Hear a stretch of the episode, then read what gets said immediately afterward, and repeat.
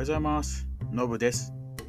この番組では、笑えてちょっとためになる、うん十年前の私のアメリカ留学エピソードを配信していきます。留学に興味のある方、英語に興味のある方はもちろん、単に笑える話を聞きたいなという人にもおすすめですので、ぜひ気軽に聞いてみてくださいね。それでは始めましょう。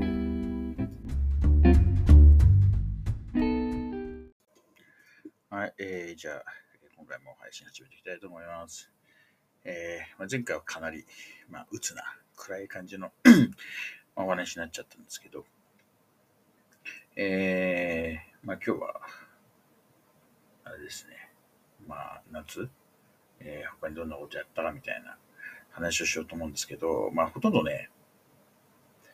まあ、特にこれって言ってはないんですけど、まあ、夏は、やっぱりね、バスケと、そうですね、まあ、フットサルとか、まあ、スポーツ結構やったかな。日本人同士も結構多かったし、あとはまあね、ウエストホールにいるまあ連中、まだ友とかいたんで、うん一緒にやったり。あとは、そうですね、日本人同士っていうと、結構ね、あの、バークシャイアに同じようなタイミングで移ってきた日本人いて、まあ先に行ってるのもいたんですけど、なんでそのメンツでこう集まって、えーまあ遊んだりとかしてましたね。まあなんか一部はね、ちょっと本当なんかランコチックなことやってるやつ見たみたいですけど、自分酒飲まないんでね、そういうのは全然絡んでなかったんですけど、あの、まあ鉄腕はやったかな。そう。だからね、そこだけ妙に日本人の大学生臭い感じでしたけど、とはいえ、麻雀でもあれなんですよね、不計算自分はできないんで、本当にもうなんか役しかできないんですけど、結構ね、あの、鎮一カンちゃん上がりみたいな、ね、あの、麻雀わかんない人は何言ってんのって感じでしょうけど、あの、ね、結構まあ、なかなか当たりづらいの、もうちょいちょい当たって、結構なんか、ダメージ与えてましたよね。なんだよって、そう入ってくんのよみたいな感じでね。あ結構でも面白かったですね。あの、近くにダンキンドーナツがあったんで、こう、半ちゃん、ね、こう、まあ、4人やってる間、絶対浮いてるやつがいるんですけど、まあ、そういう浮いてるやつは何やってるかっていうと、まあ、ゲームやったり、そうだ、なんかあれだな、桃、桃鉄？桃鉄なんかやってたのかな。なんか野球ゲームはなんかあった気がするけど、だから桃鉄ってやっぱりあの知ってるやつが絶対有利になるんで、うん、なんかあんまり面白くなかったなっていう印象しかなかったですけどね、当時は。そうで、まあでもね、こう夜になって腹減ってくると、こっちからダンキードーナツ24時間やってるんで、まあそこでこうドーナツとか、あとスープとか、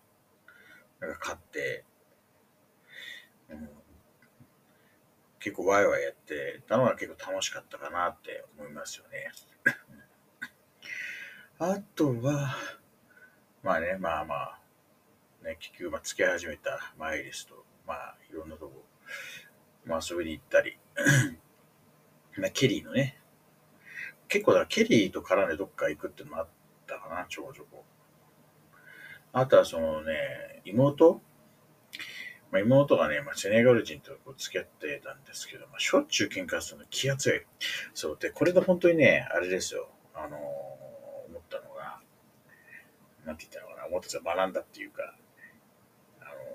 え中国人って結構自分のね、非を認めないんですよね。自分間違ったって言わない。で、こう、謝ったら負けみたいな感じのやつ結構多いんですけど、台湾人も一緒で、あのー結構ね、本当その、あれとこう嫌になった時も、結構マジでそう言ってくるんでね、あのーこう謝ったら負けだから謝謝んないみたいな。で勝ち負けじゃねえだろってなるんですけど、妹もそれ輪をかけて気が強くて、もうしょっちゅう喧嘩したんですけど、あの、気が強い女はね、ダメだなってのをすごい学びましたね。そこで。うんなんでまあね、あれですよ。こう、結構ね、大学卒業する時点で、ね、そう関係は終わるんですけど、まあ変な話、あれ日本人だったらまたその後ついた可能性があるんで、まあよかったなと思いますけど、でもまああれでもなんか自分が合わない、どういう人が合う合わないっていうのまあ分かったのは、まあすごい一番 大きかったですね。なかなかね、きつかったですよ、本当に。もう切れるポイントまでちょっと違うんでね。国際結婚してる人はすげえなと思いますよね。うん。やっぱりこうね、文化が違うと、まあ、どこでこう、ね、なんか噛み合わないかと。結構、例えばなんだろうな。まあ、それも日本人によるんですけど、例えば膝枕ってのがありますって言った時に、結構まあ、まあみんなじゃないですけどね、結構ほら、男性が女性膝枕してもらうって、まあまあね、漫画とかであったりするじゃないですか。台湾はそれダメらしいんですよ。なんかこう、なよっちい男って見られるみたいな。うん、とかなんかまあ、そういうのもあったりするんで、うんね、結構近い国にもかかわらず結構文化の違いで、まあそこを飲め込めるような人だったらね、合わせに行ける人っていいんでしょうけどね。なんかちょっと自分は無理だったなって。まあちょっと話ずれちゃったんですけど、で、そうそのキャリーのね、まあ、キャリーっていうのがその妹の名前なんですけど、まあそのセネガル人とね、喧嘩結構大変しよ。そうで、そいつね、やらないんですよね。そのセネガル人はね、アジア人大好きなんですよ。その前は、なんか日本人、そう、すごい妖艶な感じのね、日本人がいて、もうなんか、すげえセクシー。その美人って感じじゃないですけど、なんかね、スタイルもそんな細いんじゃないんだけど、も日韓的なっていうんですかね。もうなんか、もうエロい感じの。で、当時、自分がだから10代とか、10代、20代前半だったんで、結構なんかね、上に見えたんですけど、でもよく考えるとまだ、ね、その人20代半ばから後半ぐらいなんですよね。そう、今から見て全然あれなんですけど、当時のね、こう、若かった自分が見ると、すごく年上のなんか、ね、エロお姉さんみたいな感じだったんですけど。結構なんでそう、そういった意味でのね、なんか結構年が離れてる人たちっても結構いて、日本人でも。そんなセキュリティ設定なかったんですけどね。そう。でもね、なんかみんななんかおばさんだなとかって思ってたのが、今考えて20代だな、だったんだと思うとちょっと失礼だなと思いながらも。そうでちょっとまあまあ、また話飛んじゃいましたけど、そう。ね、またそのセネガル人ね。結局なんだかんだででもね、ちょいちょい仲裁とかして、まあ、仲直りして、まあ、でまあ、喧嘩別れしてくっついてみたいな感じでずっと繰り返してた。自分卒業するまで、なんかでも途中で離れたりしたのかもしれない。卒業した時点でまだ結局まで付き合ってるような記憶がありますね。うん。で、結構なんかね、アフリカ人はね、なんか日本人好きなやつ多いですね。あのー、ね、ちょ、前、話したかな？と思う、かもしれないですけど、あのまだ話してないのかな？ルーメイトが、えっ、とね、えー、途中で変わるんですよ。そう途中で変わって、クリスがね、抜けて、多分その彼女と一緒に暮らすようになったの。で、その代わりに、そのエチオピア人のね、アシュナフィってやつが入ったんですよ。そうで、そいつ結構ね、金持ちの息子みたいな感じで。で別にそのね、と特別イケメンじゃないんですよ。特別イケメンじゃないのに、ね、妙に日本人とかアジア人モテてて、なんか、ある日気づいたら、その、昔ね、ちょっとあの、ごたごたあった、あれですよ、この、海行った時になんか、人をなんか痴漢呼ばれしたあの、クソ女、まあ、リエ、部屋来てて、お前何しに来てんの？つったら、なんかいつの間にか足と付き合ってるみたいな話になって、はぁ？みたいな。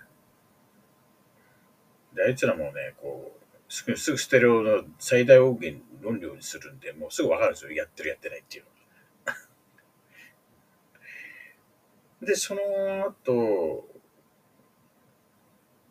なんかね、一つ、二つ下かな？の女の子。その子は結構可愛い子だったんですけど、当時まで男性経験ないんです、とみたいな感じで言ってたもういつの間にか 入れ替わで、そう、付き合うみたいな、付き合ってるみたいな感じになってて。他にもなんかね、韓国人？それなんか結構アメリカ昔から結構まあ長くいる女の子だったんですけど、もういつの間にか食っててみたいな。知ってる？3、4人食ってんですよね、アジア人。ね、いや本当に 他の日本人と同じ、なんであいつあんなモテてんのかねっていう。うん、すごいね、ありましたね。していこうかね。逆にはでもアフリカ人の女の人ってそういうあんま見なかったなってなんか話で思いましたね。まあそんな感じで、あれですよね。まあ、若いね、男女が集まってるんで、もう健全なスポーツ運動もあれば、なんかそういうね、見たらなんかまじらいもあればみたいな感じでね、うん、ありましたけど。そういうあの話したっけなっていうのをちょっとふっと思い出したんですけど、えー、そう、なんかね、ふみっていう女がいて、そいつはね、そいつはまあ、まあ、日本人としかやってないんですけど、知る限りでは。もうね、なんでバラすんですよ。うん。あの、あいつのテクニックはどうだ、道具を使ったものがどうな、みたいな感じのこと言うから、で、こっち聞いてないのに話してくるんですよ。で、そういう、その人たちはね、普通に会ってるんで、普段から。でその話聞いちゃうと、なんか、ちらつくじゃないですか。